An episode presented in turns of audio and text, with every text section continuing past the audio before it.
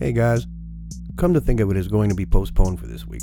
Come to think of it, we'll have an episode up later this week, and then we will resume our natural schedule of every other week. An unexpected COVID 19 exposure has left us quarantined for the last nearly two weeks. You can still catch Coffee Cream and Convo dropping later today on whatever platform you guys prefer to listen to that. Uh, everyone here at Dead Savage is safe. No one has tested positive, but we're quarantining to keep other people safe just in case. So we'll see you around. Come on back.